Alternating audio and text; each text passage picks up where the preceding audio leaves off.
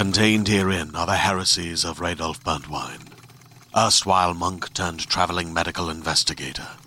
Join me as I uncover the blasphemous truth of a plague ridden world that ours is not a loving God, and we are not its favored children.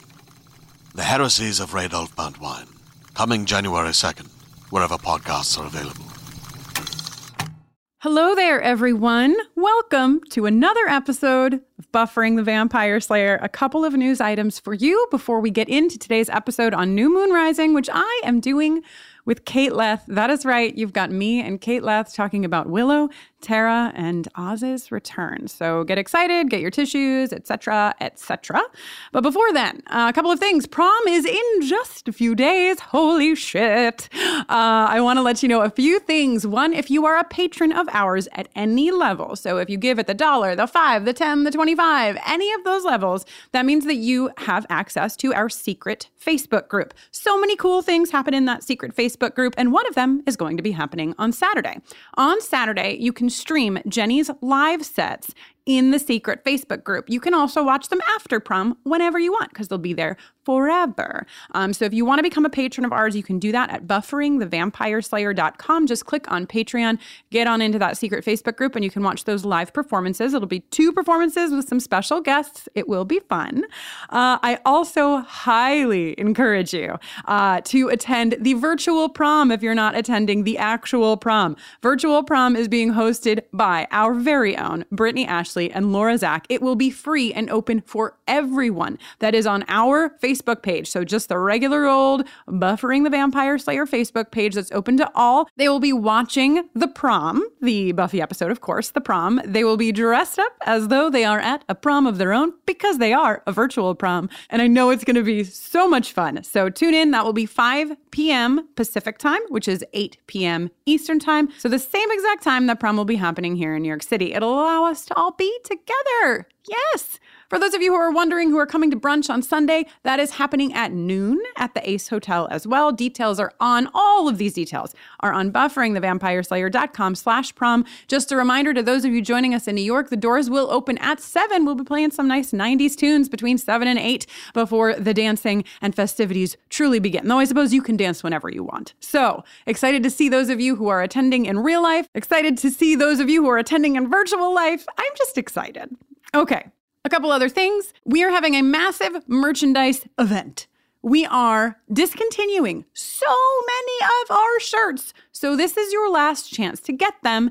And the ones that are going out of stock forever, or at least for a long time, are 15% off. So, the Buffy Forever t shirt, the Wow Pom hat, our Awoo tee, the Vampire Willow tee, the Buffering Logo tee, so many of our tees we are taking out of our store. So, this is your last chance to snag those items. You can see those items because they're all the ones that are 15% off and they say final sale. They're in our store, bufferingthevampireslayer.com. Just click on store. It's only while they last. Some of those items are not not super high in stock. So get on over there, scoop up what you want, uh, and don't say that we didn't warn you. okay. Another tiny thing. There's a lot of jingles in this episode, and we've been realizing that, like, we've been playing jingles, but maybe some of you are new. Maybe some of you don't know that a lot of our jingles, and one day all of our jingles, will be available for you to download. If you're a $5 patron, you get the jingles. You just do, because you're cool and you're ahead of the curve. But if you're not a $5 patron, you can on our website find the jingles. If you just click down on the music section, there's a little link to our jingles. Uh, that page will be updated as new jingles come through. So if you ever want one of those, you can scoop them up. So do that and enjoy all of the jingles that are coming forth towards your face this episode. Okay, one last thing today. You know that I normally do a little spooky news segment up here at the top of the show. But today I'm going to pivot that over to some sad news. Luke Perry, who was for so many of us a staple of our teenage years, who played heartthrob Dylan McKay on Beverly Hills 90210, who was most recently Fred on Riverdale, and who, of course, played Pike from Buffy the Vampire Slayer the movie, passed away Monday at the age of 52. He is a part of our universe in so many ways over here at Buffering the Vampire Slayer. We mourn his loss along so many of his fans, and we send our love and support to his beautiful family. I want to share a short story with you about Luke to honor him today. Some of you may have seen me post about this on social media already. Two years ago, I went to the GLAAD Awards with my friend Riese Bernard, who runs Autostraddle.com. We were working the red carpet to interview the many celebrities who were there in support of the LGBTQ community or as LGBTQ people themselves. Luke was one of the last people to walk the carpet that night, and when he arrived, I didn't yet know the full reason of why he was there. When he got over to us, Riese told him that we loved his work. I was very embarrassed. That we were kids of the 90s, we had adored 90210, and that I was working on a Buffy the Vampire Slayer podcast. Would he, she asked him, take a photo with me for the podcast? He didn't hesitate. He was so gracious, so kind, so seemingly unaware or unaffected or both of having been all of our collective idols in our younger years and still. And he smiled immediately, excitedly even. And he said that the only way we could take a photo was if it were a prom photo, which we did. And it's still one of my most treasured memories. Later that night, as I watched the award ceremony, I learned why he was there. He had accompanied Patricia Arquette, and they were both there to honor Alexis Arquette, Patricia's sister and Luke's best friend. Alexis was a trans activist, an actor, and a poet who died from HIV related complications in 2016. Alexis and Luke were best friends, and at the award ceremony, Patricia said to the crowd, Luke and Lex were friends since they were kids, and I remember many years ago, the height of the 90210 craze, they all said, Alexis Arquette is dating Luke. Luke is secretly gay. And Luke said, I'm not going to say that's not true, even though Alexis and I are just best friends, because that would be to say there's nothing wrong with it, and there's nothing wrong with it. Look, when you love somebody, you love them. Bottom line, Luke explained. And I loved Lex, and Lex loved me, and I don't need to explain that to anybody. That's how love works a beautiful, compassionate man, an ally to our community, an icon for so many of us. We miss you, Luke. We send you love. We send your family love. And we hope that wherever you are, you're with Alexis.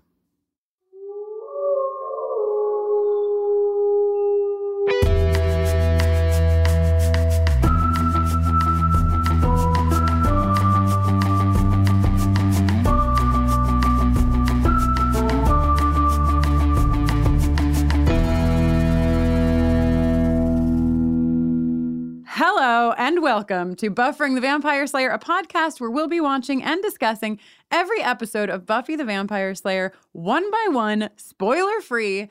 I am Kristin Russo. And I'm special guest Kate Leth. Oh my God. Hi. I just like imagined everybody in their cars and with their headphones on being like, what? It's me. Kate Leth, unexpectedly in my ears. this week, Kate and I will be talking about season four, episode 19, New Moon Rising. You might have an idea of why I asked Kate to talk about this episode. Mm-hmm. Stay tuned at the end of this podcast every week for an original song written by Jenny Owen Youngs, recapping the Buffy episode we are discussing. So exciting to do this part. Very official. yeah, it's very official. New Moon Rising was written by and imagine a heart around her name, Marti Noxon, one of my favorites, her and Espenson, the big hits, and directed by James A. Contner, and originally aired on May 2nd, 2000. This is the one where Oz's return to Sunnydale leads to his incarceration by the initiative and complicates the relationship between Willow and Tara. Mm. The relationship, you say? oh, I do. I do and I will. Fuck. It's like it's amazing. I was thinking today because I just I just rewatched it. Yes. And whatever. We'll talk about the end when we get to the end, but I have to talk mm. about it now. Like when we get to the end of the episode, I I'm so excited, even though we've been watching them now for several episodes. Oh, yeah. Get real sweaty doing spells. Oh. Like there's a like but yet still it's like somehow this season of this show with the two of them like managed to give us the excitement of seeing like two queer women paired together Yeah. many many times and it always feels like the first time Mhm. But then this episode, we go from subtext to Oh. text. Wow kate wow It's very exciting.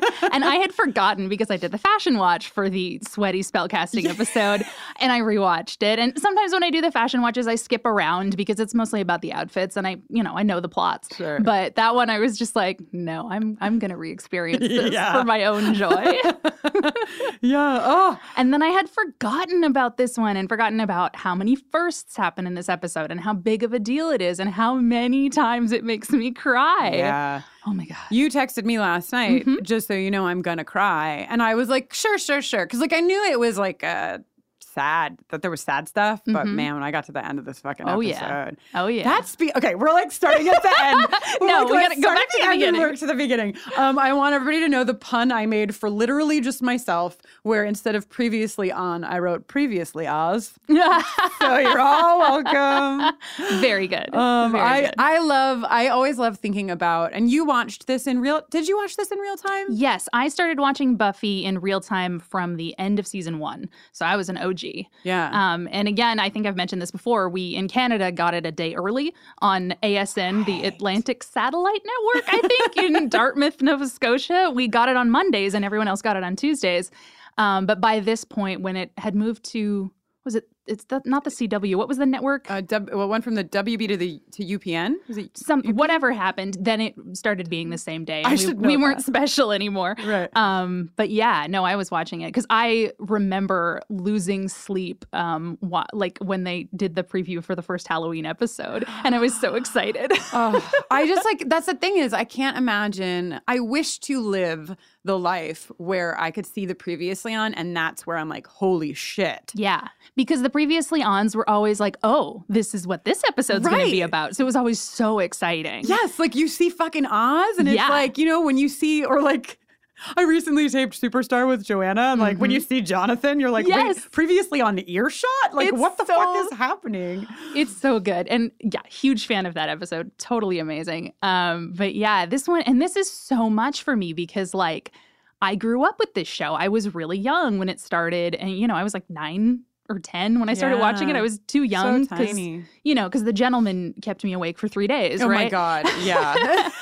but and like my coming to terms of understanding my sexuality and my orientation happened literally you know alongside willow it Yeah. was such a huge deal for me and i had but i had also been really really invested in willow and oz because Mhm. i loved oz and he's still imprinted on my brain in terms of like my type nice use of imprinted for the werewolf, Thank you. Oh my Kate. God. so yeah this is a really this is a really big one Yeah. So uh, speaking of queer Mm. uh, stuff, this Oh, yes. fucking first scene kills me because I have a, so I'm I'm building a thread uh, of basically like how to date a witch or like what it's like to start your Oh, queer witch yeah. relationship, and it it sort of goes episode by episode of like the Oh, monumental. Willow Tara things, and I was like, there's a lot in this episode, but the fact that this opens and Tara's like. So, are you like allergic to cats? Because it's like, okay, I see myself here Mhm. represented. How many queer women have asked each other, So, are you allergic to cats? Yeah, I'm just thinking about getting one. And Yeah. Willow's like, oh, like a familiar? Tara's like, no, idiot. Like- Like, a bonding, uh, you know, emblem of our budding relationship, actually. God, And then they're talking about the cat like it's theirs already. And- Ladies. Oh, Miss Kitty Fantastico. Miss Kitty, yes, who we don't meet yet. No, but holy shit.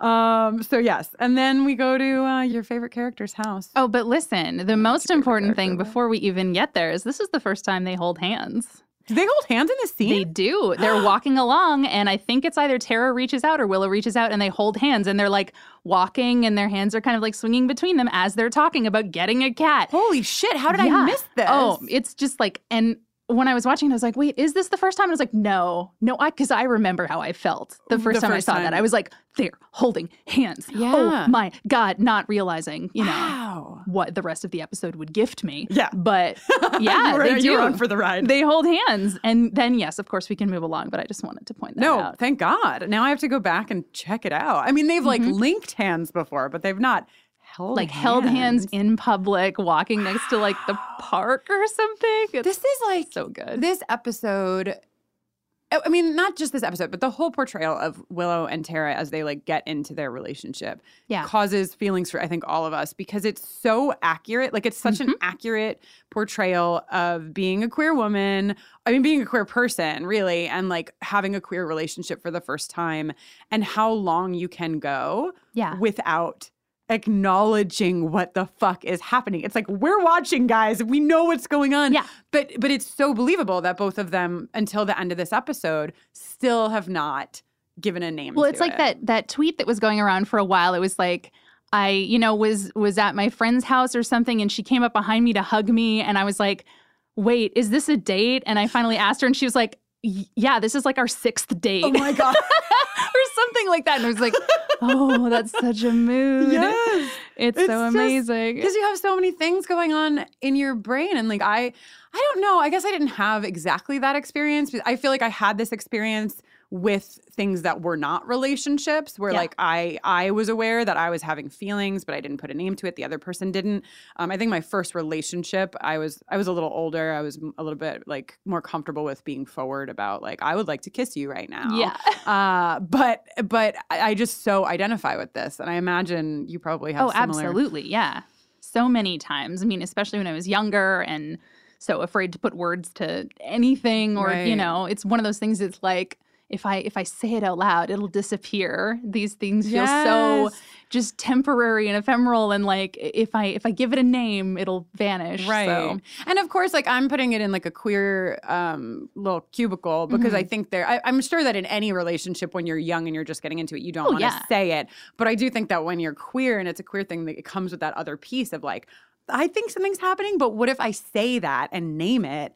And the other person is like, what the fuck? yeah. What are you talking about? That's the terror, right? And I, you know, I love this relationship. I love the way they developed it. I love this episode so specifically. I love that a woman wrote it. I feel like Yeah. it shows so hard. Every time I come on buffering, it's like another, you know, year or six months into me writing for TV. and I have right. like a lot more experience now. And the more, you know, because that was the first thing I did, like when they started holding hands, I Googled, I was like writer and Yeah. praying, crossing my fingers. I was like, it's either an Espenson or an Oxen. And, then, yeah. it was an Yeah. Oxen. Um, and uh, yeah, so it's, it's, it's just so exciting because like the development of Willow and Oz's relationship was, you know, coming to me at the very beginning of my concept of having any relationships with anyone. And it was, you know, guys, boys for the beginning of my life. You know, I, I didn't date a girl until I was like 19. I had crushes and flirtations and stuff like that. But Yeah. Um, so that was like really big. And you watch so much of the the nerves and the and the vulnerability of a first relationship through Willow, and then it's like again, right? Because it's with a woman and it's a totally new experience and it's a whole new kind of vulnerability. And it's just ugh, this episode just gets me You so know, hard. this is like I don't think like Marti Noxon isn't isn't queer, right? And no like, idea, but It's because they. I, I'm just wondering, like, if they had somebody in the room who had gone through this, because it's so accurate in Yeah. their por- in the portrayal of their relationship, and also like later, and we'll get to this scene, but Mhm. like in the moment when Willow is coming out to Buffy, it's Yeah. like I got chills even just saying it because Yeah. I'm like they fucking nail it. you they know? do. They do it really, really well. So Okay, anyway, let's, go back. Let's, go, back. We're at Giles's house. Yes, we're at Giles's house. Willow's like translating all this So Scooby cute. stuff for Tara, which is really cute. A little tiny thing that, like, of course, I noticed this and not the fact that they were holding hands, but Giles makes a snack bowl for them. Oh. He like poured pretzels in a bowl and like brought them to the desk, and I was like, "Oh my god, Bless that's him. adorable." Bless him. Thanks, Dad. Giles, hot dad. When you were younger, you were real bad. But now you're older, you've got glasses that help you watch over us. Thank you, Giles. And of course, you know, this is set up right before the credits. Mm-hmm. where where and it's I think it's beautifully done where you see everybody's face and you're like what the f-? you think like expect like a monster to be at the door Yeah. like Adam is like Yeah. hey guys and it's fucking Oz Oz. he's back He's back. and he's like I'm I'm kind of like feeling macro about this episode there's like there's big things to talk about because it's like Mhm. I wonder what your feelings are about the way he comes back and the way he like sort of is like, "Hey Willow, I'm back. Can we be back together?" I mean, he's Yeah. self-aware of it, you know, to an extent. But I feel a little bit on the fence with it. Like it, it Oh, for sure. right? And I have a lot of feelings about it. I wrote it down at like various different points and we'll kind of get to it. But it, I feel like, to just sort of summarize how I feel about it, I feel like they did such a good job about giving Willow like the greatest test Mm. that could happen. And like the reason that it becomes so affirming is because it's like this is the daydream of so many girls, you know, Yes. at, at any age, especially younger, where it's like, wow, this guy treated me really badly and left, but then he changed. Right. He came back for me. He Right. changed for me. And he's here and like wants to give everything for me. And like, what a fantasy, right? You know, for anybody who's Totally. been treated badly or gone through a breakup with somebody who like he didn't really want to break up but it had to happen and all this kind of stuff anyway i think it's part of why they play him as so sympathetic Mhm. and compassionate I mean, I love Oz. We uh, you Mm-hmm. love uh, like Oz is definitely a, a champion in this universe. Yeah. Um. I we recently actually sat down. You probably have not heard it yet because I think we're saving it till the end of the season. But we sat down with James Marsters yeah yesterday. i'm so excited for you And one of the things he said, which maybe you're aware of this, and maybe the the Buffy universe is, is aware of this, but I was not, is that not only that Xander was sort of the the character that was written as like how Joss actually kind of was like was growing up, but Yeah. that Oz was written as the character that like Joss wished he was. that really makes sense right? yeah because there's so many qualities of like God, I wish that was my boyfriend. Like he Yeah. looks like he's in Blink 182, but he's got feelings. Yes, and he's nice and sweet. kind. He's gonna remember my birthday. and and of course the, bar is so low. so low. we were talking about this with James. I mean, of course, that's a whole thing of like what the deal was with so many of the characters on this show that like Mhm. we're in love with. Yeah. Where why are we not setting the bar a little bit higher for ourselves, ladies? But Tara's Uh, perfect. So. But yeah. so we get this line, which is important to note because it's fucking Marti Noxon. Beautiful job. Pretty much now. Pretty much now. Pretty much now. pretty much now. which is a fucking yeah. He's we'll get there. back. Okay, you can cry. I'll, I'll cry. We'll all Oh. cry together. We get to the end. Buddy. Um, but then they are talking. They're basically, you know, Oz is like, "Hey, let's fucking. I, I want to talk to you." It's weird. The, I don't know. I think that like they positioned this scene the way that they did for us to get to see everybody's reaction. Yeah. But it does feel awkward and uncomfortable. Oh, for sure. Oz is like walking into a room full of people and is like, Willow, can we talk?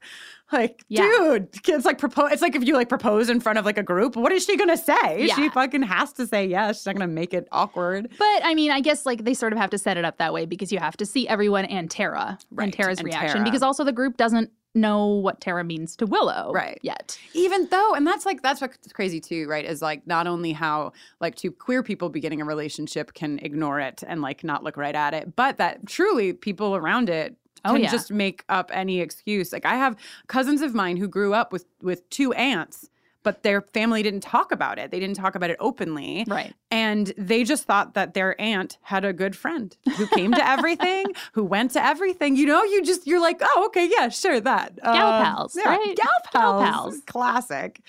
Uh, so right, Tara is, and as she is throughout the majority of the episode, visibly uncomfortable, Mhm. um, and just Tara, you know, Yeah. like her her vantage point of like he's back now, so this is over, is heartbreaking, but also like not to keep bringing it back to queer, but like this is definitely real. Like this is Very relatable. Yeah, what's that Hayley Kiyoko song? Curious? Is that? Yes, Yeah. Yeah. yes. It's like, oh, we were just like playing around with this thing that's not real. Yeah. And like this is this hetero thing is real. So since it's back. And it's it taps into such a specific thing because it's not an unrealistic fear. Like No. I've been interested in girls and then have them be like, actually, I was just trying to make my boyfriend jealous or whatever. And it's Yeah. it's you know something that happened a lot when I was younger because I'm mm-hmm. 30 now and people generally aren't that crappy. You would Yeah. hope. But when I was in high school and early college, I was a lot of people's litmus test because I was Yeah. one of the only very out bisexuals in my small Canada town.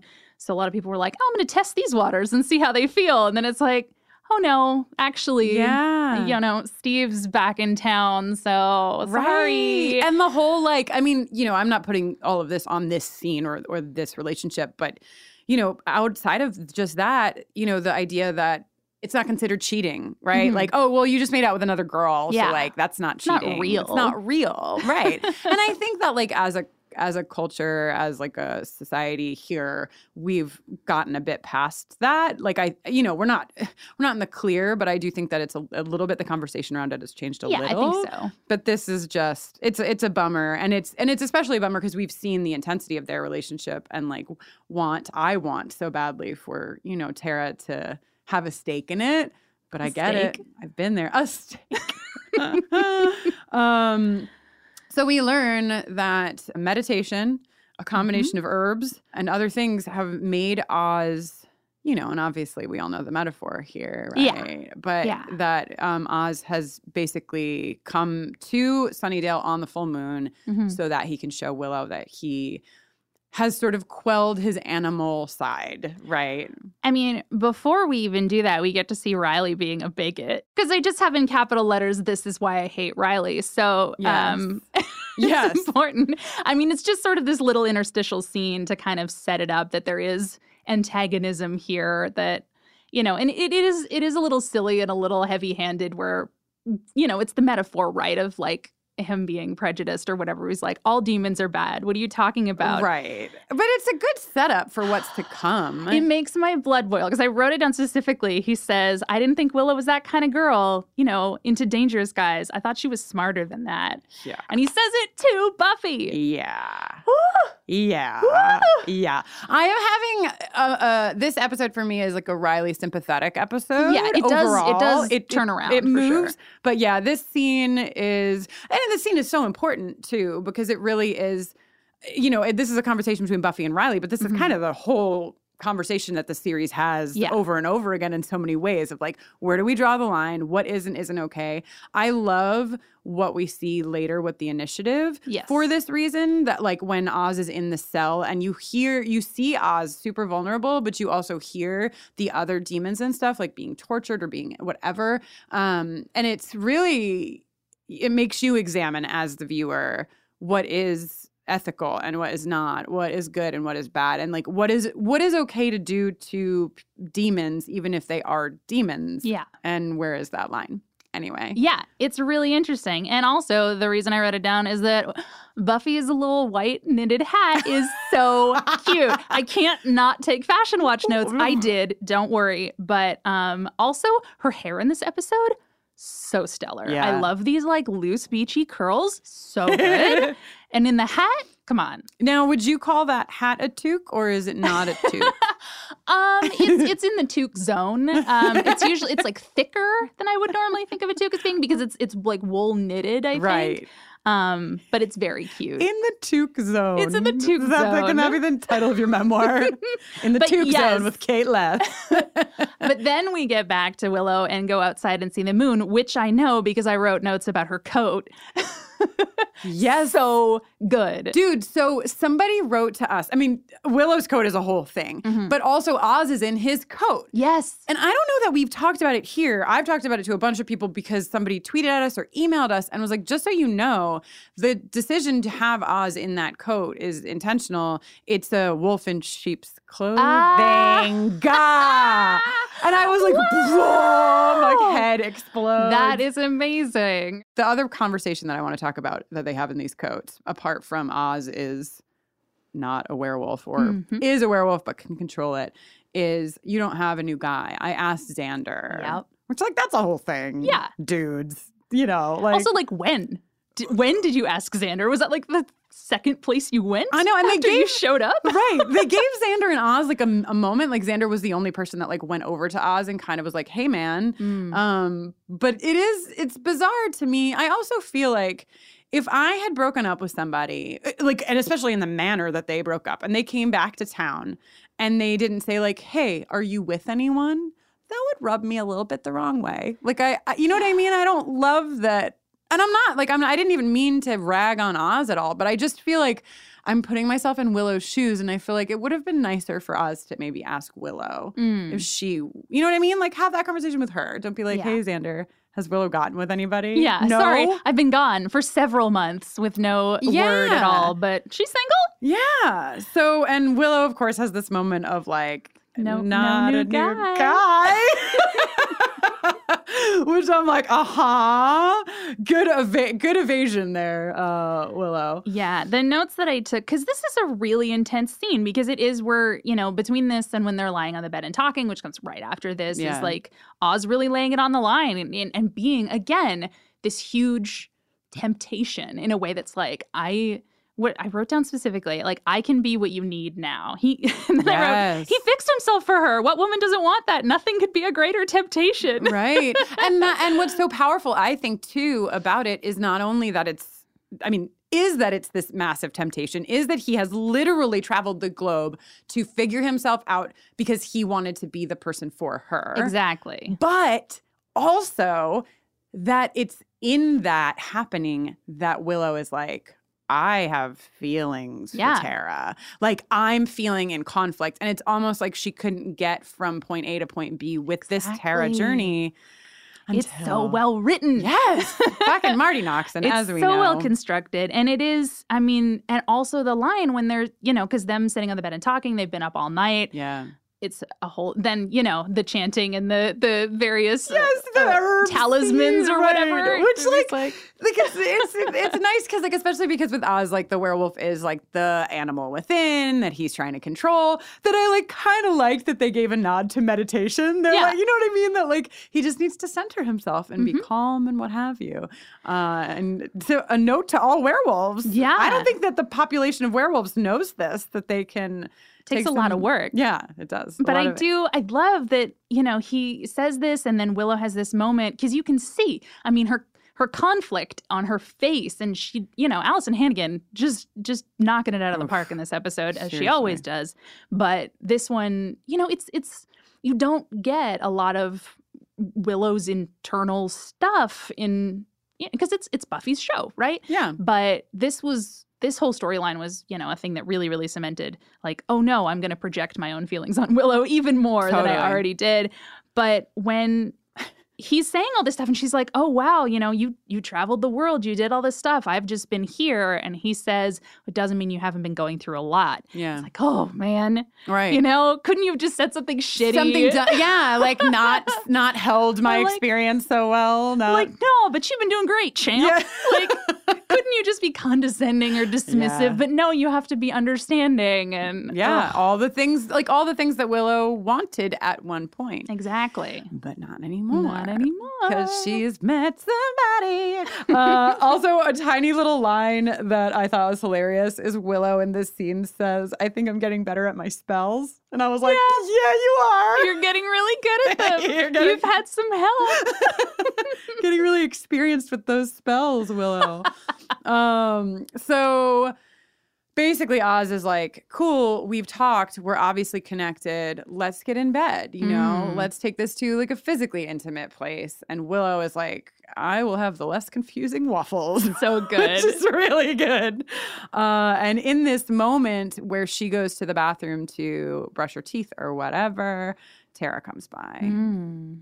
I hate it. I It's hate watching Tara and Oz interact because we love both of them. Yeah. I mean, as as we should, and as does Willow. Mhm. Um, and seeing this first interaction, and then of course the like ones that are to come, it's just so uncomfortable. in Tara's face when she, of course, clocks like it's the morning, but it's too early in the morning for you Yeah. just to gotten here to to have gotten here is really sad and she spins on her heels and she leaves before Willow even gets back. And then fucking Willow finds out from Oz that Tara has just stopped by and nobody has the words to talk. Your about. what's friend, the on. blonde girl. Yeah, she came by, but she wouldn't stay. Can't figure this one Hmm. out. Went to Tibet, figured out my whole psyche, but I can't spot Right. a lesbian But it's, it's- I actually thought if somebody wants to do this for me, I'll be so happy because I. this episode, as it progresses, has like a handful of Oz thinking about it moments. Yeah. and I just feel like it's like the dude, the straight dude, trying to figure out like queer ladies. You know? Oh yeah, do that like the gif of like the math, Yes, the hell math yes. of like, wait, spells together? yes, spells together.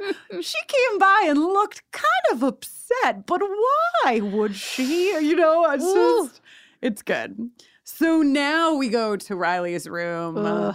and I also hate this scene. yeah, my first note is icy. Like Icy. this shit because she's pissed and and and justifiably so, right? It's like also sorry, I got distracted by my own notes because I don't think we've seen that there's a race car poster above Riley's bed until oh right oh now. god, is there? I mean, I yeah, I'm such a huge fan of the balls oh, poster Oh, that's on the door. I'm sure you've talked about it. Yes. It's anyway, It's but good, yeah. but like on top, it's like a, it's like a a- like I feel like it's like a little boy's room. It you is. know, like it's Yeah. like his boombox and his race car poster and his basketball hoop.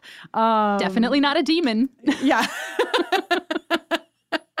so he's like in conflict. And I think, like, in this moment, I was really identifying with Buffy because I feel like she was annoyed with him for all of the reasons that I'm always annoyed with him, which is, you know, he has to like play by the rules and he's not really thinking about things in like a larger sense. He's doing his push ups and she's exceptionally annoyed with his inability to see past the black and white of this demon thing.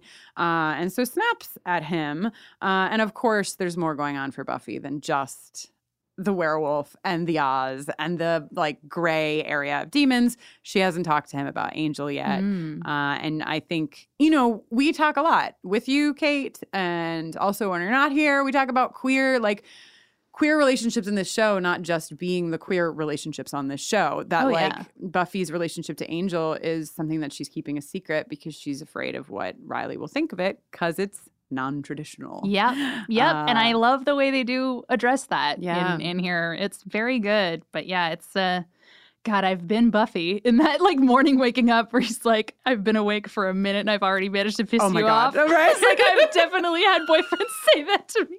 Sorry. totally. I've. I have a hard time letting go. It's fine. Yeah, I also Um, felt very, very seen in very this. I was like. Oh yeah, I've definitely woken up fucking pissed, and Yep. like had my partner be like, "The fuck is happening? Why?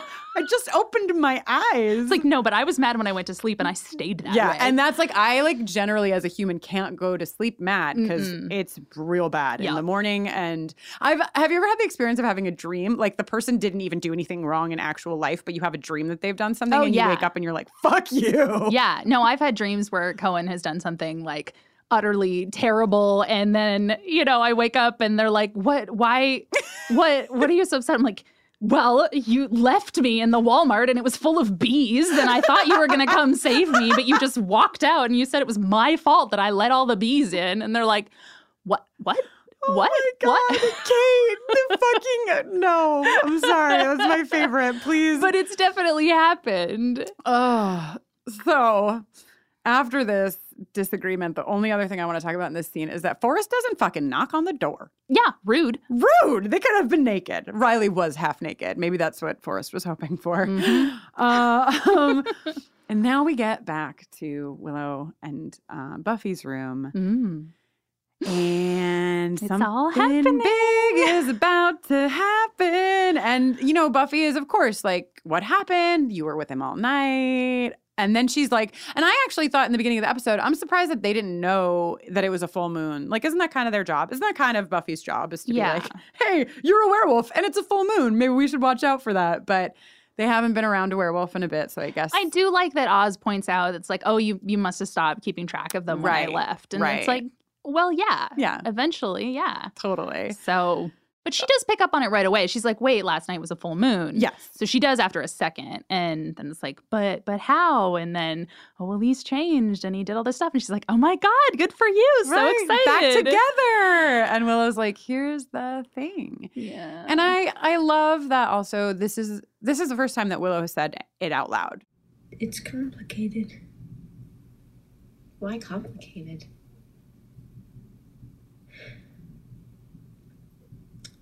It's complicated because of Tara. You mean Tara has a crush on us? No, you. Oh.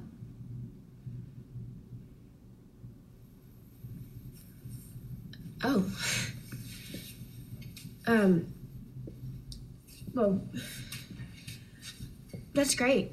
You know, I mean, I think I think Tara's a, a really great Oh, girl. Will. She is. And there's something between us. It, it wasn't something I was looking for. It's just powerful. And it's totally different from what Oz and I have. Well, there you go. I mean, you know, you have to you have to follow your heart, Will, and that's what's important, Will. Why do you keep saying my name like that? Like what, Will? Are you freaked? What? No, Will. No. No, absolutely no to that question. I'm glad you told me. I think that they really nail this in in a couple of ways. In what we see here, which is that Buffy is loves Willow, and Yeah. this is not something that like is going to phase that love and that care, but like she probably doesn't know or doesn't think she knows a queer person and she doesn't know how to respond what to do. She feels weird but she also feels bad for feeling weird and is trying to like process that all at one time. Meanwhile willow is like this is the first time i've ever said this out loud and my best friend has said will 3000 times. Mhm. this is uncomfortable. And this is totally it. This is a coming out experience i have had as a as a young person so many times But it's also so well done. I mean, she does the no. It's it's complicated because of Tara, and you can see her just like choking those words out. It's climbing a mountain just to say something Ugh. that small and kind of vague, and then it takes Buffy a minute, and then she's got to stand up because it's weird, and she doesn't know what to do, and she's not sure what to say. But but then she's like, no, like I love you. You're my friend, and that was so so important to me. I was I was young when I saw it and it was like just not only seeing a queer person say like this is my thing. This is a thing. I'm I'm standing by this and I'm stating it and having her best friend this main character be like have a couple seconds of weird and then be like I'm here for you. Like I'm cool with it. And that was so exciting and I'm so glad they did it that way. Yeah. Yeah, because they, I mean, you know, I don't know how it would be done today, but I will tell you what, this is the year 2000, and that did not need to be the way that they treated this at all. I mean, they could have had a, a queer couple um, and have had a friend be weird, and it still have been like a really positive spin. Like, you know, like this, it was so early on in in media coverage or media portrayal of any kind of queer relationship that to get this truly a gift, I think you said at the beginning of the episode. It felt so mind blowing because I had been so invested in the show and it was such a big part of my coming of age. I mean, it hit me at like, yeah, I started watching it at like nine or 10 and then watched it as it came out. So it was my whole like developing Yeah. years, like the exact right age. And so yeah, I would have been like 13 or 14 when this was happening. And and I mean, I came out when I was 11, but I also didn't really have any concept of, you know, what that meant in action. I was like, I just know that when I look at Angelina Jolie, I feel the same way as I do when I look at, you know, before anyone knew Johnny Depp. right. And I had posters of both of them in my locker at school. So, Mhm. you know, and then posters of Willow.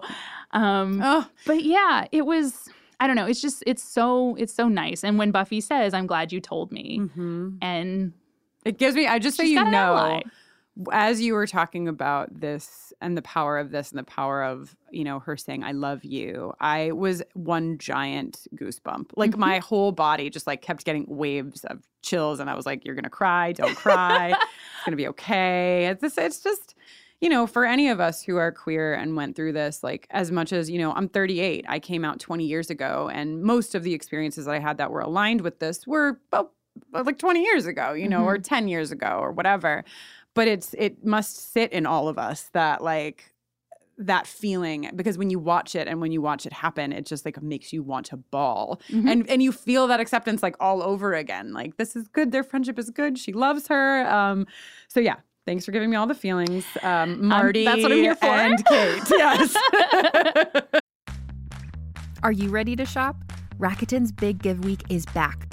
Get 15% back at hundreds of stores, and it's all happening this week, May 6th to May 13th. It's the perfect time to shop for everything on your list for spring and summer, like clothing, outdoor gear, and travel. I know I'm using this week to stock up on some warmer weather essentials at Ray-Ban and Ulta, and I love that Rakuten even helps me save on travel at sites like hotels.com. Rakuten really is the best way to shop, and you can save even more by stacking cash back on top of deals.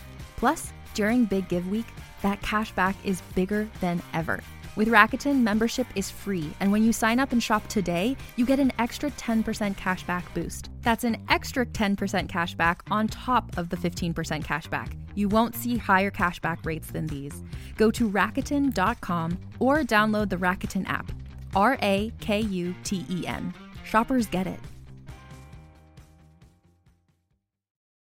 Hey there, this is Justin Bartha. I made a funny new podcast, King of the Egg Cream. It has the greatest cast in the history of podcasts with actors like Lewis Black, I'm torn by my feelings for two women. Bobby Cannavale, You can eat it, or if someone hits you, you can put it on your cut. Melanie Lynskey, I wonder what these marvelous things are that look just like boiled chicken feet. Jason Ritter, I can break things and pick locks and kill people. Michael Stuhlbarg, The whole point is to inspire people that they should make themselves better. Ari Graynor, No, don't whet its appetite. What are you, an idiot? me, Justin Bartha, That's not just any egg cream, that's a Lemke's special. and all narrated by the hilarious Richard Kind. This is the story of Harry Dalowitz and how he rose from nothing to become New York's King of the Egg Cream.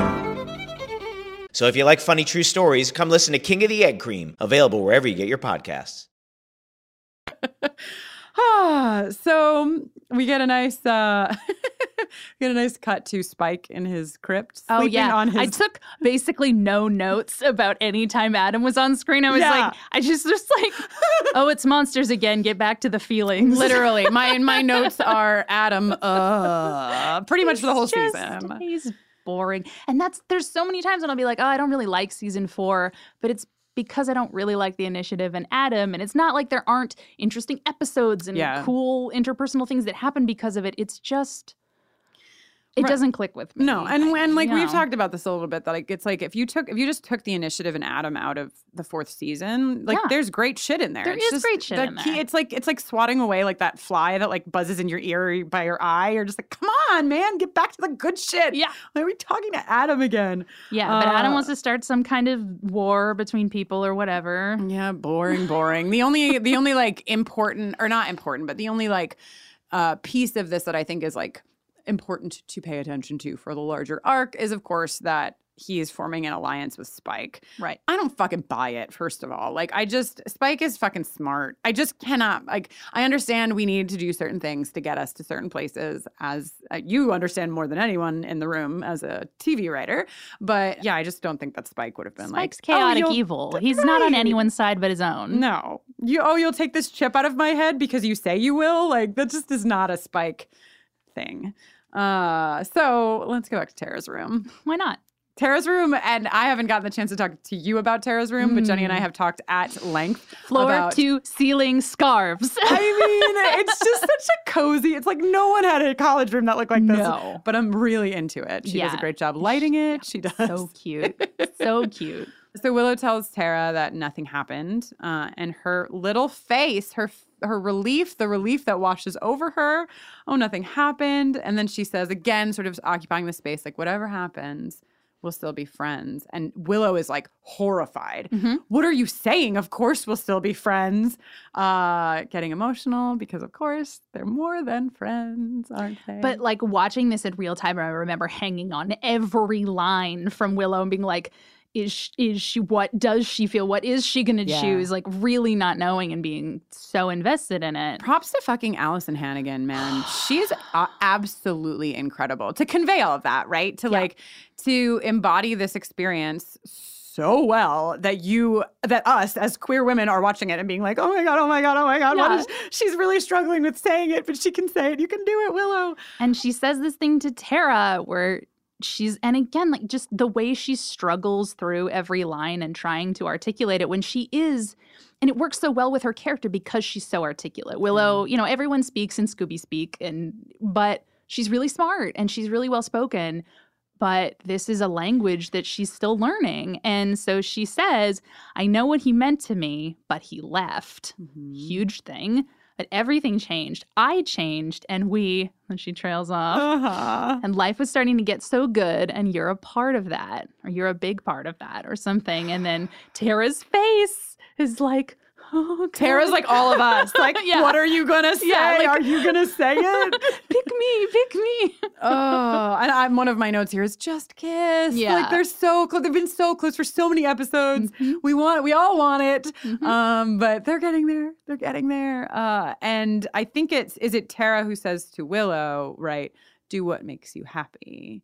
Uh, and of course, as we all know, she certainly does do what Mhm. makes her happy. Mhm. Uh, and this hug, too, there's something about the hug, like the way they're touching each other, that's just. Not that we're reading too much into it or anything. oh, no. But it's just like the way you hug Yeah. is not like that No. when you're pals. Uh, there's a lot of like skin to back contact. That's all I'm saying. Um, and they're getting there. They're getting there. This whole episode is just them working their way up Mm. to fucking saying what they've wanted to say for so long. So, sniff, sniff, Oh, says yeah. Oz. this part had me on tenterhooks as Yes. a as a youth. Yeah. I was like, oh yes, god, oh, as an God. adult, I was like, oh fuck. Also, it's like the, the smelling is. I mean, I like it, but it's also really funny where he's like, I thought I smet saw Willow, or Yeah. like what heard Willow. Yeah, Let yeah. me change the sense because that's weird. Yeah. Um, and this is like a massive. A massive shift for Oz that, like, Mhm. he, I mean, certainly he's jealous, but he's like also feeling like he did all of this to come back to his true love and is realizing like all in one moment that not only has he potentially lost his true love but that she might be queer Yeah. And he's the first one to clock it. Yeah. Which is amazing because, you know, his sense of smell. But when he does this, when he, I remember feeling so like, oh my God, they've been kissing. Because he's like, she's all over you. Do you know that? yeah And then right away is like, are you two involved? Yes. Is she in love with you? yes And that is the first time anyone says it. and like right points to fucking us Yeah. for not being like oh you must just have had a sleepover Yeah. Girls just sharing clothes and beds and, you know, each other's personal scents. yeah but his little math hell math calculations from earlier are leading him to wait wait what wait. and um and he turns He turns. And he says run before he Mm. turns because he knows, holy shit.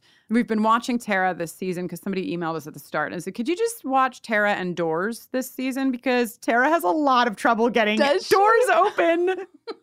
and and I, I don't know that I would have noticed it without having the heads up yeah, at the beginning. I, I haven't. That's She's had already many struggles with doors, and we see it again in this episode. She runs up in the lecture hall right to the door and can't get the door open. she can't get the door Oh. open. And and normally we'd say, oh, it's locked. But with Tara, I'm not so sure. Listen, I have trouble with straws. Everyone's got something. Wait, so what's your trouble with straws? Do you hit yourself in the face when you go to? The amount of times I will just poke myself in like the nose, too close to the nostril, because I'm trying to drink something with a straw but not paying attention, and will just like get myself. It is. Listen, it's embarrassing every single time. So everyone's got something. Yeah. Hers is doors, but pretty good with a uh, a chair. A chair, man. Great aim, great throw. I was like, hey, girl. You know, because Tara, so far at least, like Tara really has not been a fighter. Yeah. Uh, you know, she's well, not. you see her in the "Who Are You" or whatever when she does the the pretending to punch, and Willow thinks it's swimming. You know, she's not physical. no, she's not a physical. She's she's much well, more. she's not physical when it comes to fighting. Right. She's not physical with uh, beating monsters, but um, she's physical in other ways. So um, then, of course, the initiative busts in. The initiative, like, fully does not care. They don't know who Tara is, and they're just like, it's a demon, it's a blah, blah, blah. Like, they're just talking openly about this. I'm like, I thought Also, guys. they don't even like Men in Black her or anything. They're just like, "You're in shock. Bye." Bye. yeah, they just fucking leave her. Like, I think you guys might need to like rehash your civilian plan. You know, Mhm. like how how are we interacting with civilians? What do we do when a civilian has been traumatized by a werewolf? Yeah. just think about it.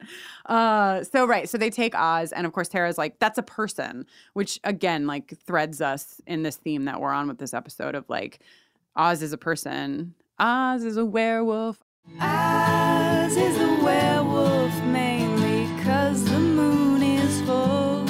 I think that all the time whenever I think about Oz being a werewolf. Mhm. Uh, and he gets taken. Yep. And of course, Adam, whatever, boring, boring, boring. Who cares? Although parts of Adam are a Boy Scout, which I put down. Yes. So he is part human. So there is Yeah. a human. Uh, who cares?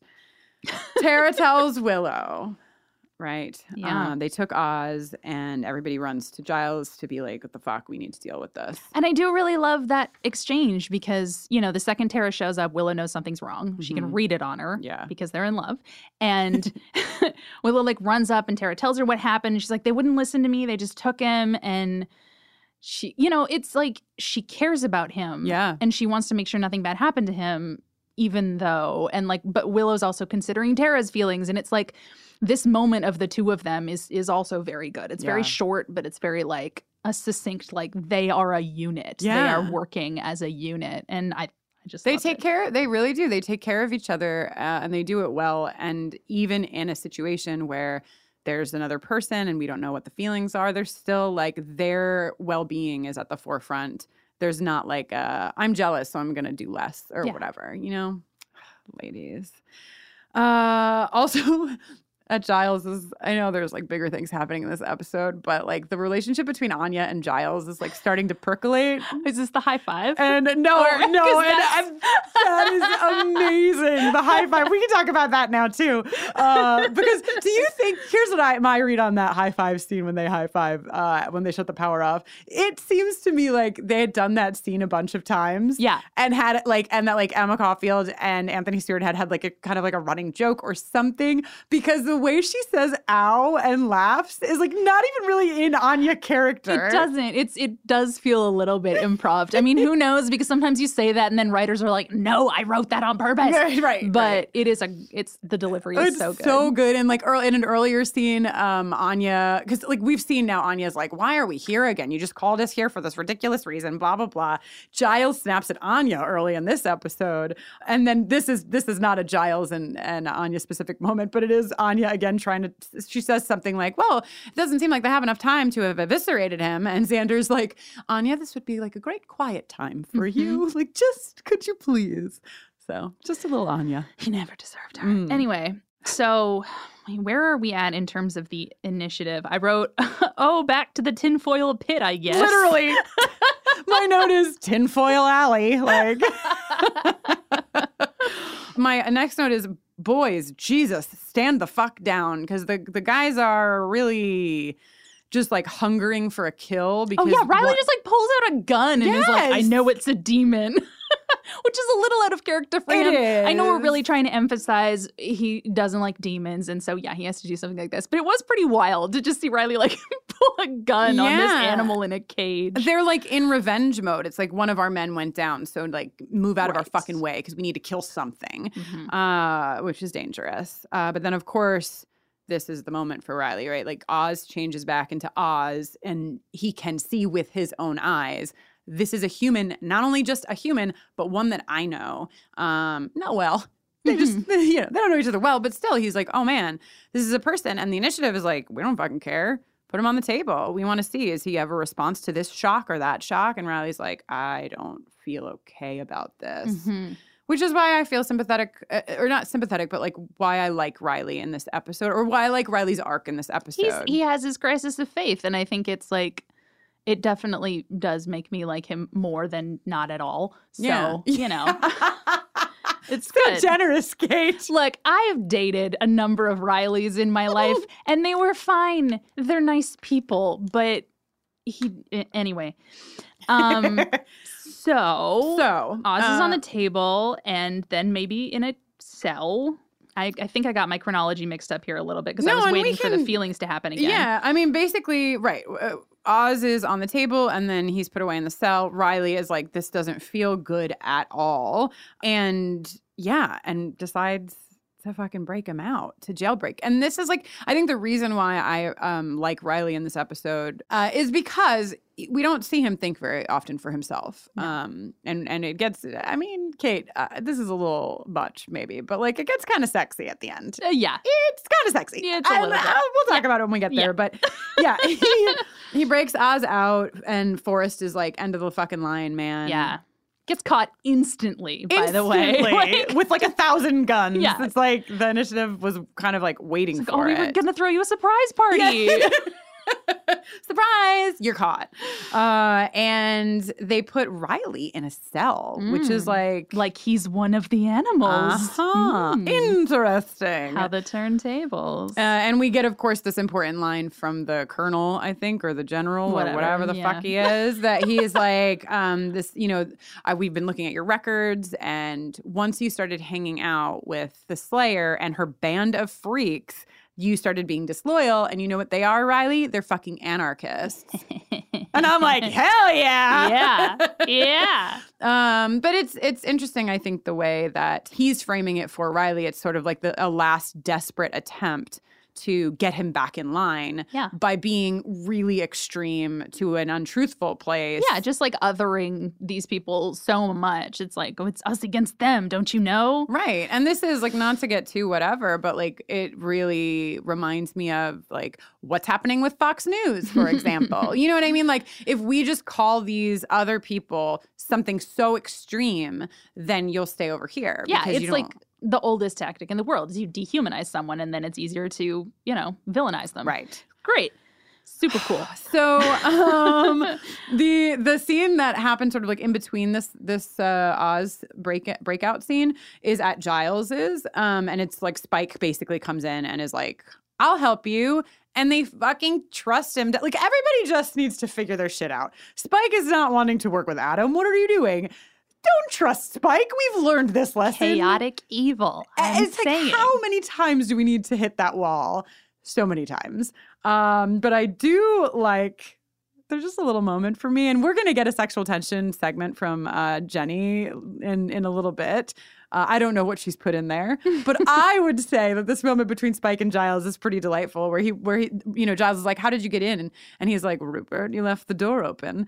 Someone dangerous could get in." And I was like, "Oh, Oh my. me, gentlemen." Oh my. Yeah. Um, Topping the top. so anyhow, hmm They're going to break into the initiative, they right? are, and and I will say something that I love. So they're they're first of all something I love is that they're they're fucking lab coats. I can't I okay, can't. Okay, so I wrote this down, and it's a thing that comes up in every TV show, like ever in the history of time, is at some point, oh, we need to break into this place. So we're gonna wear the uniform or the lab coat or whatever. Like, have you ever worked in an office where you didn't know a group of like four people enough that you wouldn't clock, like, hey, these complete strangers I've are walking through the office. Yeah. Like my last job, I knew the parking attendants and like the security guards. Maybe not all by name, but by sight. And it's like, I, I feel like I would clock that. I feel like in a hospital, you generally know the people that work on your floor. Like I feel like in a anyway. I agree. I It's just very but funny we, to me. We do it. We, also, we they all know what. Buffy looks like because they've all been trained to hate her because she's brainwashed Riley. It's like Yes.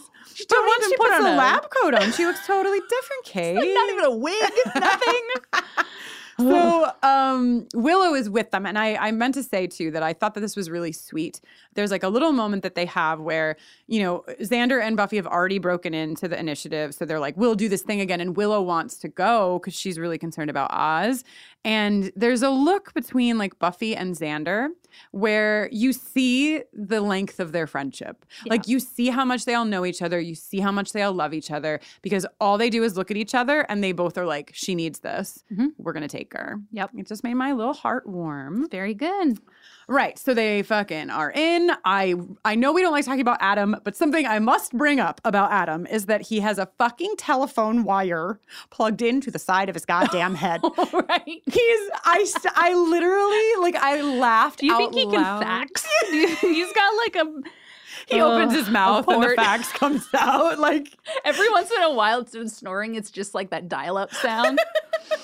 so. I mean, I guess um, he doesn't sleep. I don't know. Whatever. He's awful. Oh, he's he's the worst. But those little moments, you know, the floppy disks in his chest, the telephone cord in his head. Floppy disks. I forgot about the floppy disks in his chest. Those are just like that. That to me is the only value that Adam brings is us getting to laugh at the '90s Mm-hmm. because it's, or I guess the early aughts. Uh, because here's where we were with technology. This was like cutting edge. A Yeah. telephone wire in the side of your head. Amazing. So he's trying to fucking figure shit out, and Anya and Giles are turning the power off in the whole town.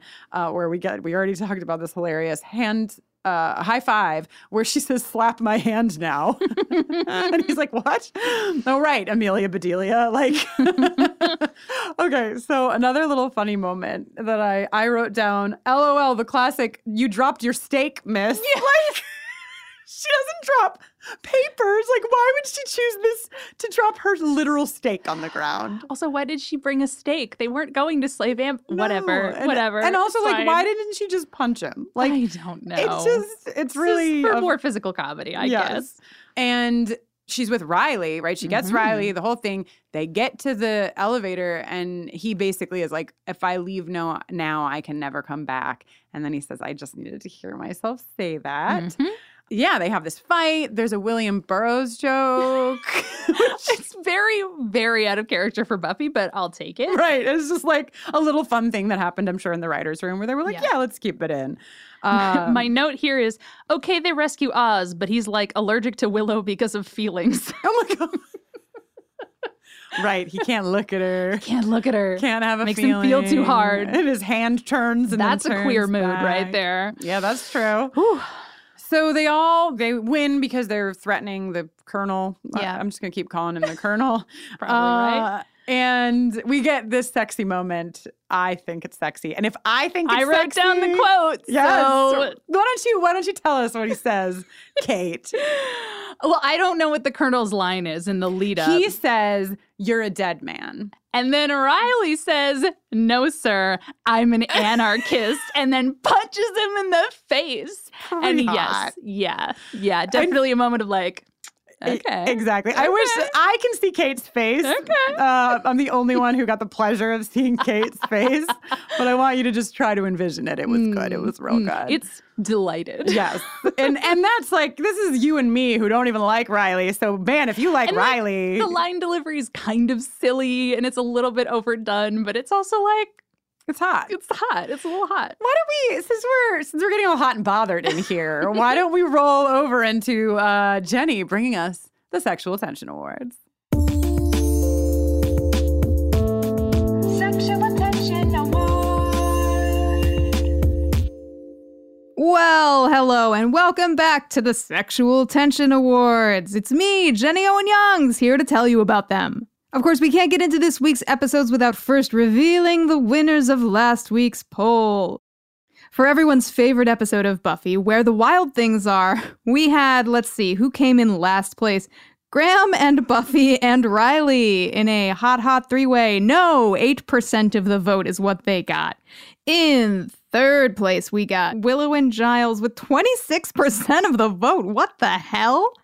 Uh, right, right above that in second place, we had with 29% of the vote, students and the sex wall. You're welcome. And in the very, very tip top first place, with 37% of the vote, we had Anya and Spike. Anya, Spike, two of my very possibly my favorite characters. Congratulations. Nice to see you guys getting a shared award. Look for the trophy in the mail, coming to your house or crypt, as the case may be. And now, here are the nominations for this week's episode New Moon Rising. Since everyone's so into Riley uh, saying, "No, sir, I'm an anarchist," and then punching his commanding officer in the face, uh, we're gonna we're gonna just put Riley and anarchy up on the board. Mm, love to see my butterscotch dude uh, getting a little a little wild. Since they blew out a candle, let's also make sure to nominate Tara and Willow. I think the ongoing reigning champs of the Sexual Tension Awards. And hey, they really took things to a whole new level in this episode.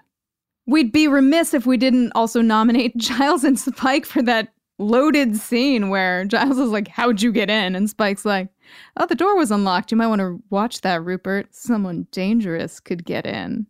In where, I say?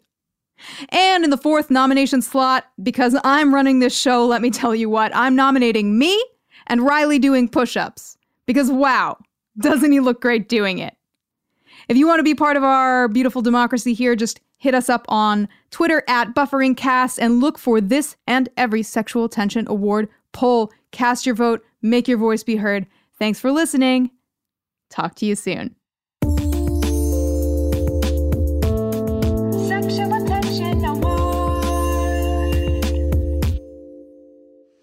Thank you so much, Jenny. Uh, can't wait to see how you all vote. Uh, there's there's some fun, sexy stuff in here. There's There is. Fun, sexy It's a feelings stuff. episode, but you know what? We'll find sexual tension Mm, anywhere. Of course. Um, so uh, you you said, oh, they bring Riley to the school. I forgot that that's where they are, and so I just I'm called pretty sure. I don't know if they specifically say that it's a school, but I know from from sight and from obsessively watching the show Right. uh, that it is at least the same set. I'm pretty sure Yeah. as as the burnt out. and it makes sense that that's where they would go. Yeah. I called it Riley's cave because I didn't know what it was. And it is. Buffy says, "Oh, we're less findable if like we're not in a group or whatever." Right. So they're Right. they're hiding out there together, Buffy and Riley, after his turn. yeah, he has punched out uh, somebody who was his commanding officer. He's changed. And Buffy's line of like, quite a day, huh? Yeah. yeah, man. You woke up to a bowl of Wheaties and now now you're a fugitive. Yeah.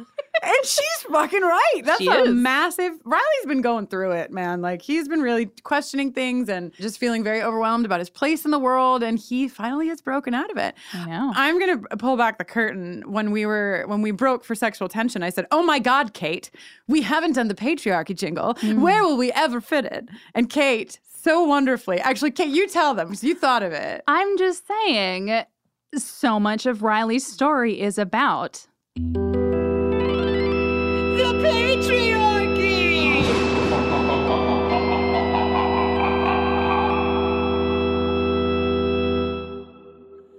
because everything that he's doing in the beginning of this episode, all of his sort of bigoted, very black and white thinking, his his mm-hmm. military upbringing, all falls under that category, and he is breaking away from it a little bit, seeing behind the curtain of like the real effects of that over Yeah. time. So mm. Nice job. I also you. really loved how you let us put the patriarchy jingle in the middle of your sentence. Listen, I know how this works. Delightful.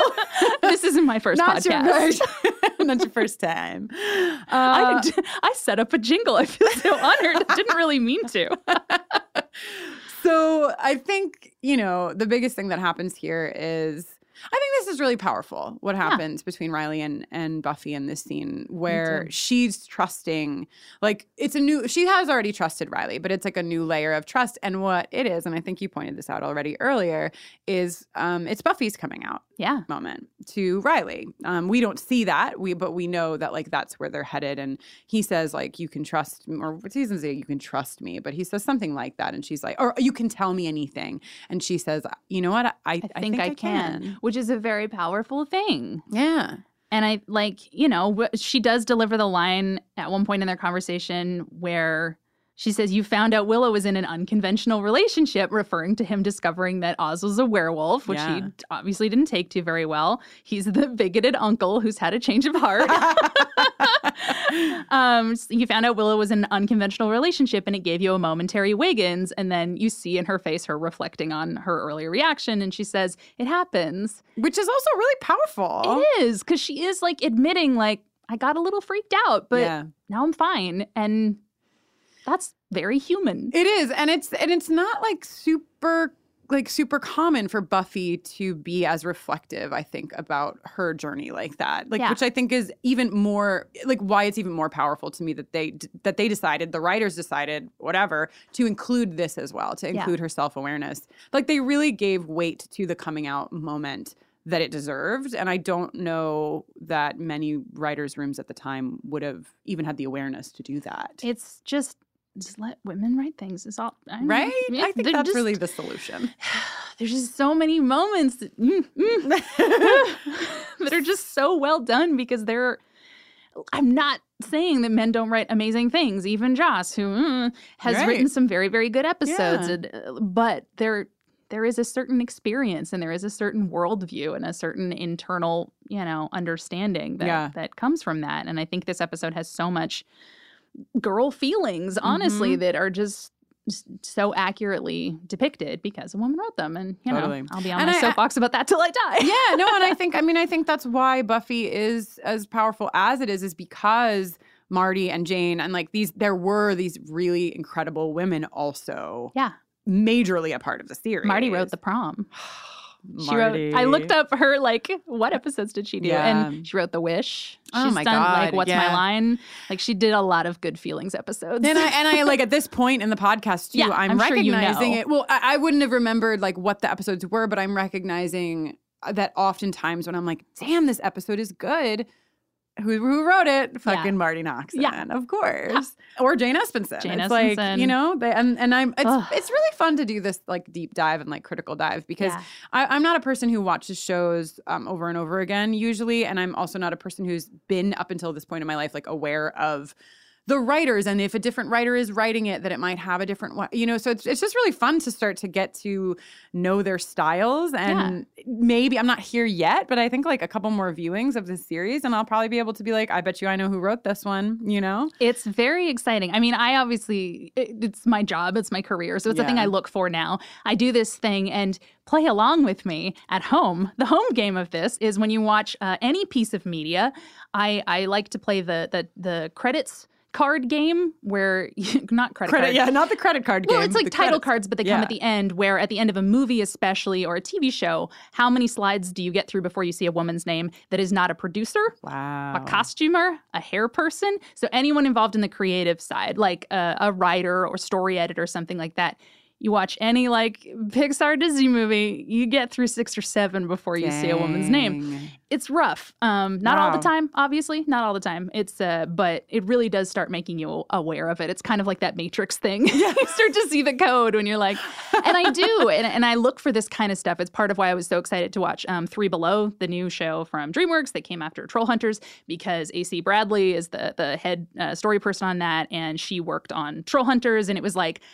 I don't know her. I've never met her. I probably never will. But I watched like the first time her name was in the credits, and because she had like this ambiguous initial, I was like, I bet that's a woman. Oh. or, you know, but I was like, I'm going to look that up. And I was And right. was. And then she went from, you know, I, this one episode to staff writer to head of story to then show running this new show. And so it's like, I've followed this person's career, like never met her, but it is really, really exciting. And, anyway, and Mark's good. Yeah, like your awareness of that. And it is. I mean, that's the case with anything, right? Like as soon as we start to recognize it, we see it everywhere. You do. all over the place. You do. I, I actually, um, Cohen sent me a, a text the other day because they were watching uh, Deep Space Nine. They've been going through the whole series, and I got just got this screenshot that was like written by Jane Espenson. I was like, oh, thank you. So, so they've had feelings in a building, and then Buffy says to Riley, "I'm. I have to tell you some stuff about my past, and it's not all stuff you're going to like." Yeah. which is a mood. Isn't it? So right. So they we leave them to have this conversation in the cave. I'm calling it a cave. Uh, and we go to Oz's van. Woof. Woof. The van of tears. Uh, Seriously. Overalls of sadness, van of tears. You know what I mean? This is their conversation basically reveals, right? Or like not reveals, but Oz is saying to Willow, I've learned that you are the thing that brings this out in me. I don't know how to read that. Yeah. Well, I think what I love about it is that it is kind of ambiguous and it's not necessarily good of him to say that. It's not. Yeah, we're revealing Oz's like even more imperfections. You know, he shows up as this like on his white horse of like I've changed and I've fixed myself, and Yeah. it's like, ooh, actually, I'm still going through some things, and I have realized I can't just come back. And I mean, he does say like it was stupid of me to think he would just be waiting. Yes, this is finally we get that from Yeah. him because I I was bothered by that in the beginning and and I was glad to like hear it from him that he was aware. Yeah. Oh, this might not have been the coolest thing that I've done. Yeah. And I still have more growing to do. But I do find cuz like I read the the werewolf thing to be sort of like Oz's desires for other things and Oz's like you know that like this it's this expanse of like Oz not knowing who he is or what he is and having this like animalistic side and Mhm. we you know we went through the episode what is it wild at heart Yep. yes um where we really explored all of that but when it's sort of like oh you're the only trigger left seems Yeah. like a lot to put on It Willow is, It is, but it's also true. So Yes. it's like, and she knows it. right you can't You deny yeah. So it's not like he's telling her this devastating thing that she's not aware of. He's just like verbalizing this thing that both of them knows. So it's it's complicated. I totally agree. Gray area, but also really just well written because Mhm. yeah. and it's like true. i mean and it's it's really i'm sure like an indicator or an indication of the depth of his love like it's it's gosh i mean i didn't think about it like this at all but it's very similar Mm-hmm. to angel Uh, I mean, it, you know, it, we can talk. About that could be a whole fucking episode, Yeah. right? I know there's a lot there. I know, but just in the sense of like this animalistic piece of him is activated when things are at a particular level of intensity, and for him, that is his love for Willow, um, and and his like wanting to be with Willow, and and all of the things that go along with that, but. Ultimately, what we have here are two people who love each other so much and who know that they can't be together. Yeah. Not something anyone in this room would know anything about. Um, right? Yeah. No. What could that hard. possibly be like? Who knows? Woof. And uh, he said, like, Oz has a line that's like, "But you're happy." And she says, I am. Yes. And then she does the like, I don't remember exactly how she said it, but she's like, I wouldn't know how to talk about it. And then he says, It's probably better if you don't, which is so hard because it's like, you know, you want him to be the person that's like, actually, I want to hear about this thing and I care about you, but like, it might make him a demon. So Mm. probably actually not for the best, you know, for everybody. Emotional awareness is strong in this band. Yeah. You know, everybody's kind of like able to say this is really hard, Yeah. but we have to do this because it's the thing that we both ultimately need. It's the hard decision, but it's the right decision. Um, and then we get, of course, this monologue from Willow. I'm going to play it. I feel like some part of me will always be waiting for you. Like if I'm old and blue haired and I turn the corner in Istanbul and there you are, I won't be surprised. Because you're with me, you know?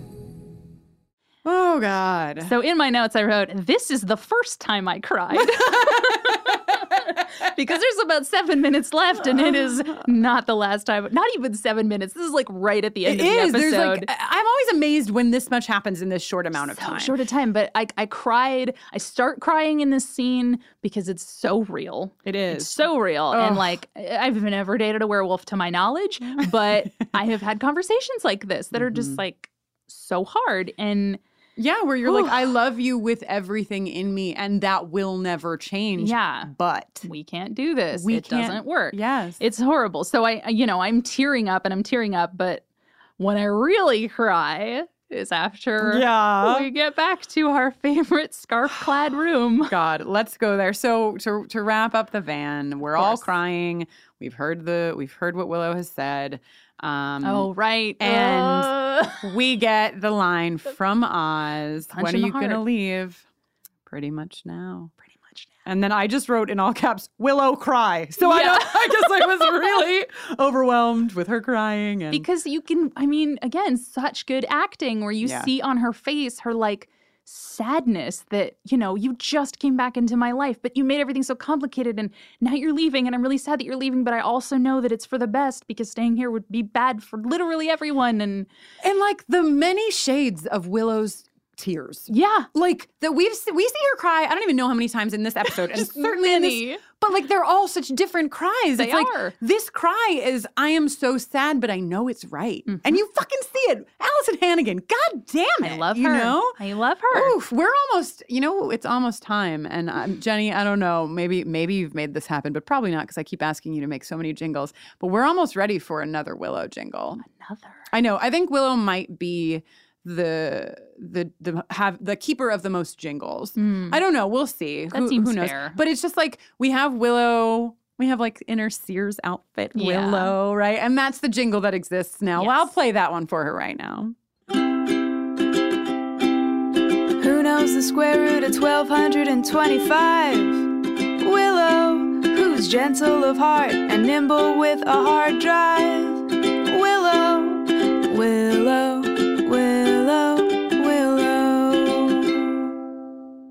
Then we have, I'm not going to play all of them, don't worry. or maybe, oh no, now they all want me to play all of them, I bet. Okay, I'll play all of them. And then we have, of course, the Vamp Willow jingle. Oh, baby.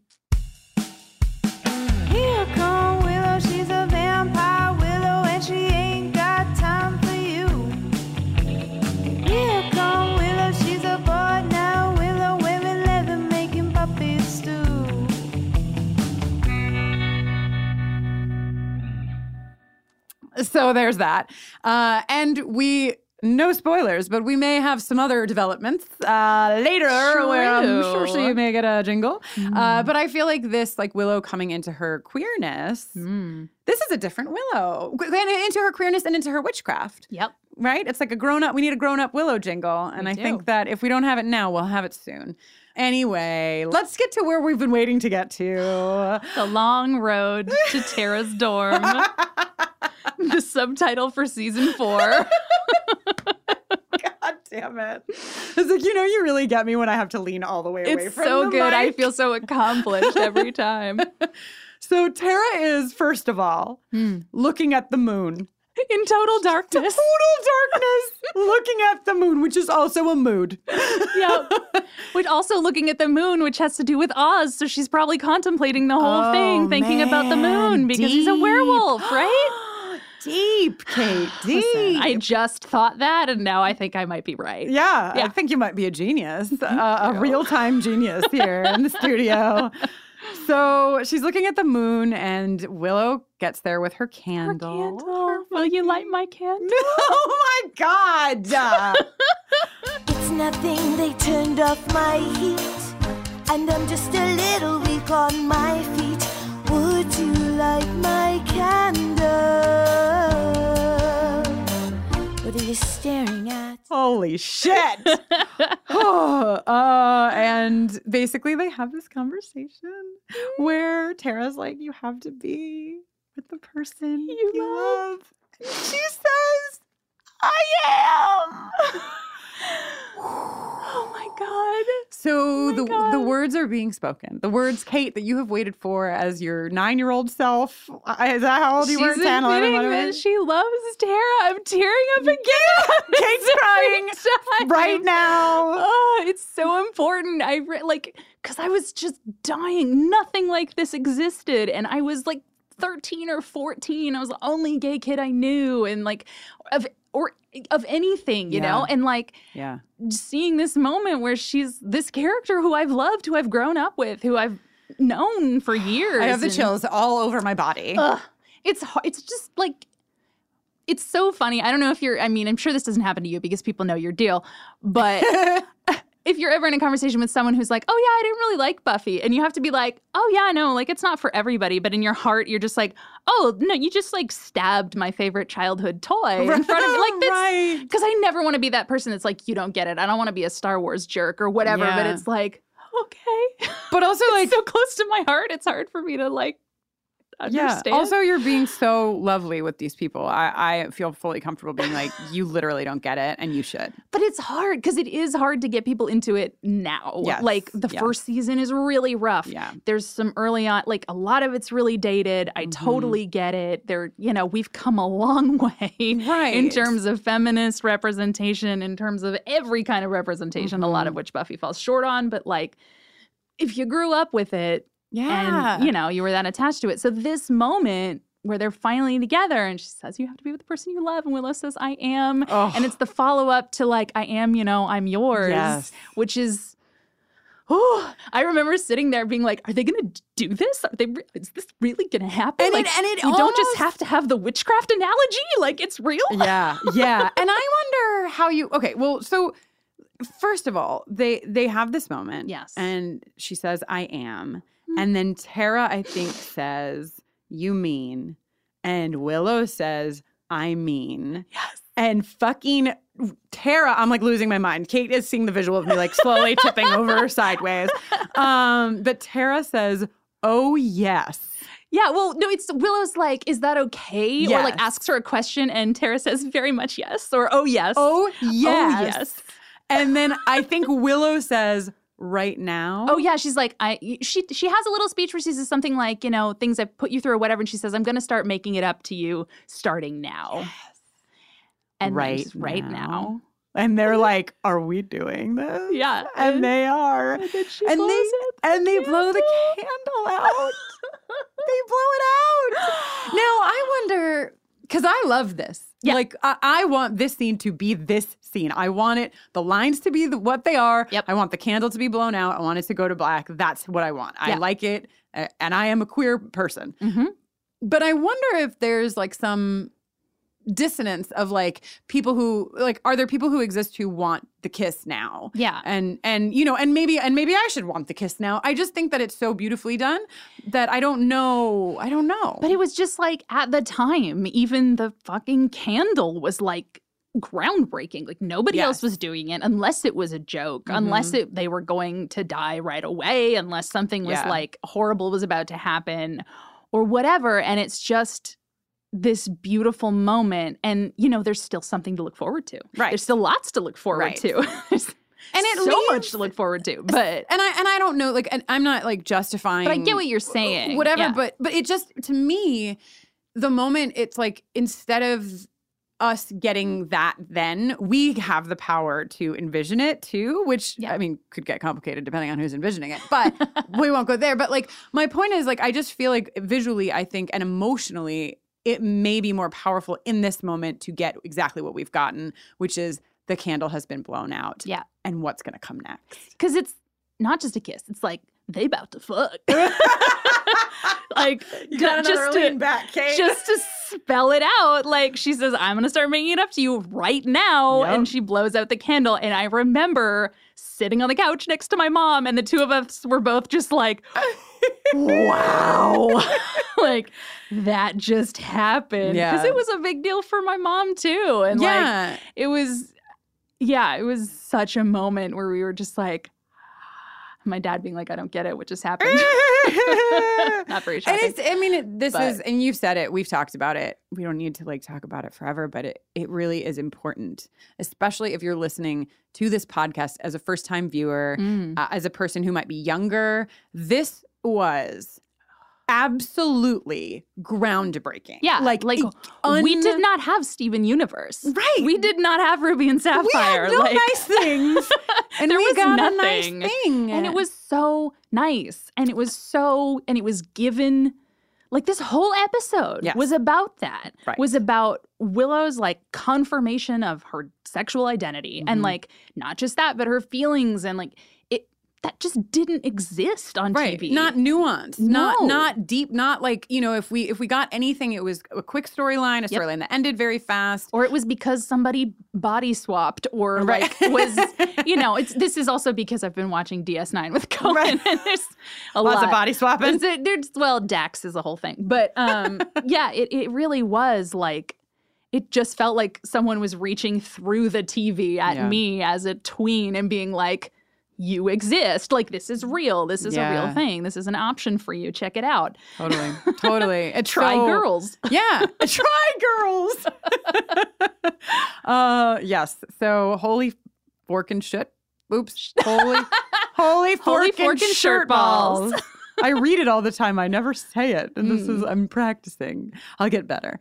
Uh I think that we have done this. Did I we miss a thing? Anything? i don't think we've missed a thing i don't want to miss a It has been such, as I knew it would be, such a fucking delight to talk about this episode with you, Kate. It's so I was so glad. I went to watch it and I was like, "Oh yeah, this is I know there's something about Oz in it, but because the last thing we'd done was uh, the the Veruca episode, I was Yeah. like that was still in my mind and I forgot. I forgot that this was Willow's coming out. Yeah. Like not to everyone but to her best friend and to herself and like it's oh yeah, so big. P- uh, props to that. It's like pointing that out. I mean, we've talked about it, but we haven't like said it, right? That Yeah. Willow has come out to herself in this episode. Yeah. That is a thing, uh, a major, massive thing, a thing that often takes us as queer people the longest to do. I just love I love how she explains it to Buffy when she was like it wasn't something that I've looked that I was looking for but like it's what happened and it's good and like Yeah. it's just like Willow's been going through this whole thing that Buffy didn't know anything about. And it is also, you know, just really underlines like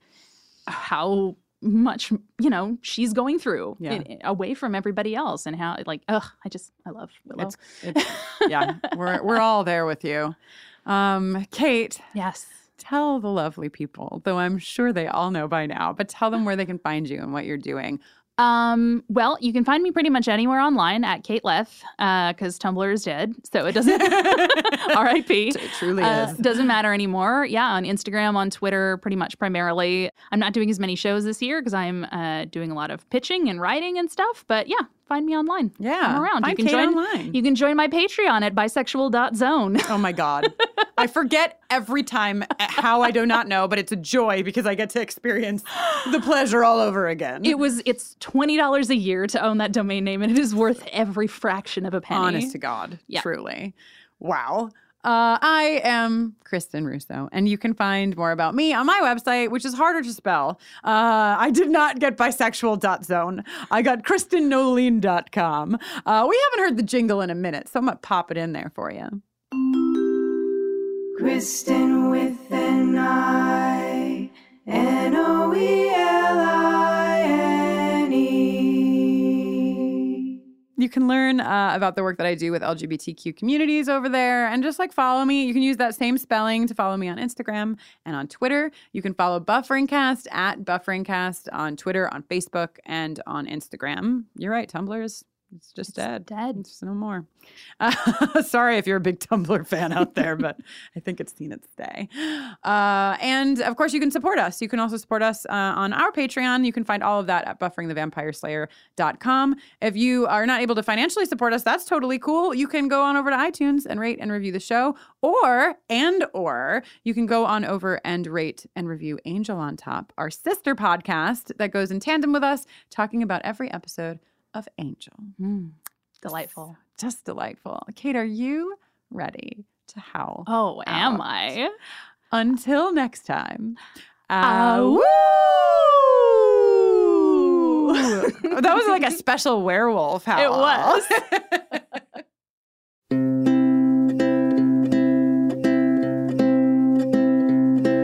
A shoebox hidden underneath your bed, filled with parts of you you can't confess. This world was made to make you feel alone, but I'm forever in your corner. Don't you know? Whatever your song, I'm singing along with you. Whatever your path, I got your back, you know that I do. Nothing that comes could ever divide us, you know, I'll be right by your side. Whatever your song, I'm singing along with you. If you think that I could ever judge you, let me break that gavel into this world will like a domino. But I'm forever in your corner, don't you know? Whatever your song, I'm singing along with you. Whatever your path, I got your back, you know that I do. Nothing that comes could ever divide us. You know, I'll be right by your side. Whatever your song, I'm singing along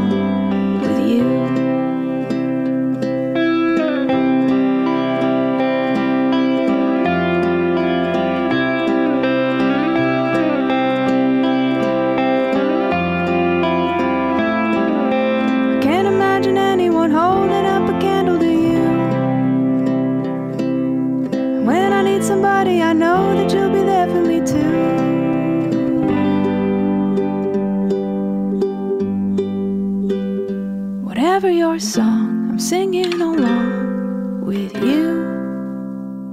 Whatever your path, I got your back, you know that I do.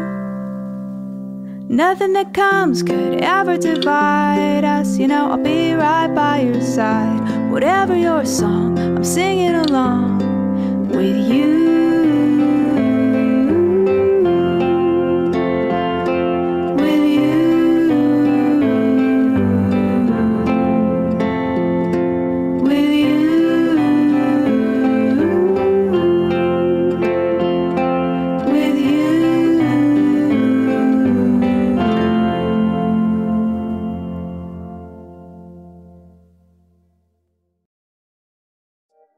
We are the hosts of Comic Sans, the podcast about comics for those who are sans knowledge. I'm Yen, a reader, writer, liver, and breather of comic books. And I'm Nat, and I know absolutely nothing about comics. Which makes both of us authorities in our respective fields. Exactly.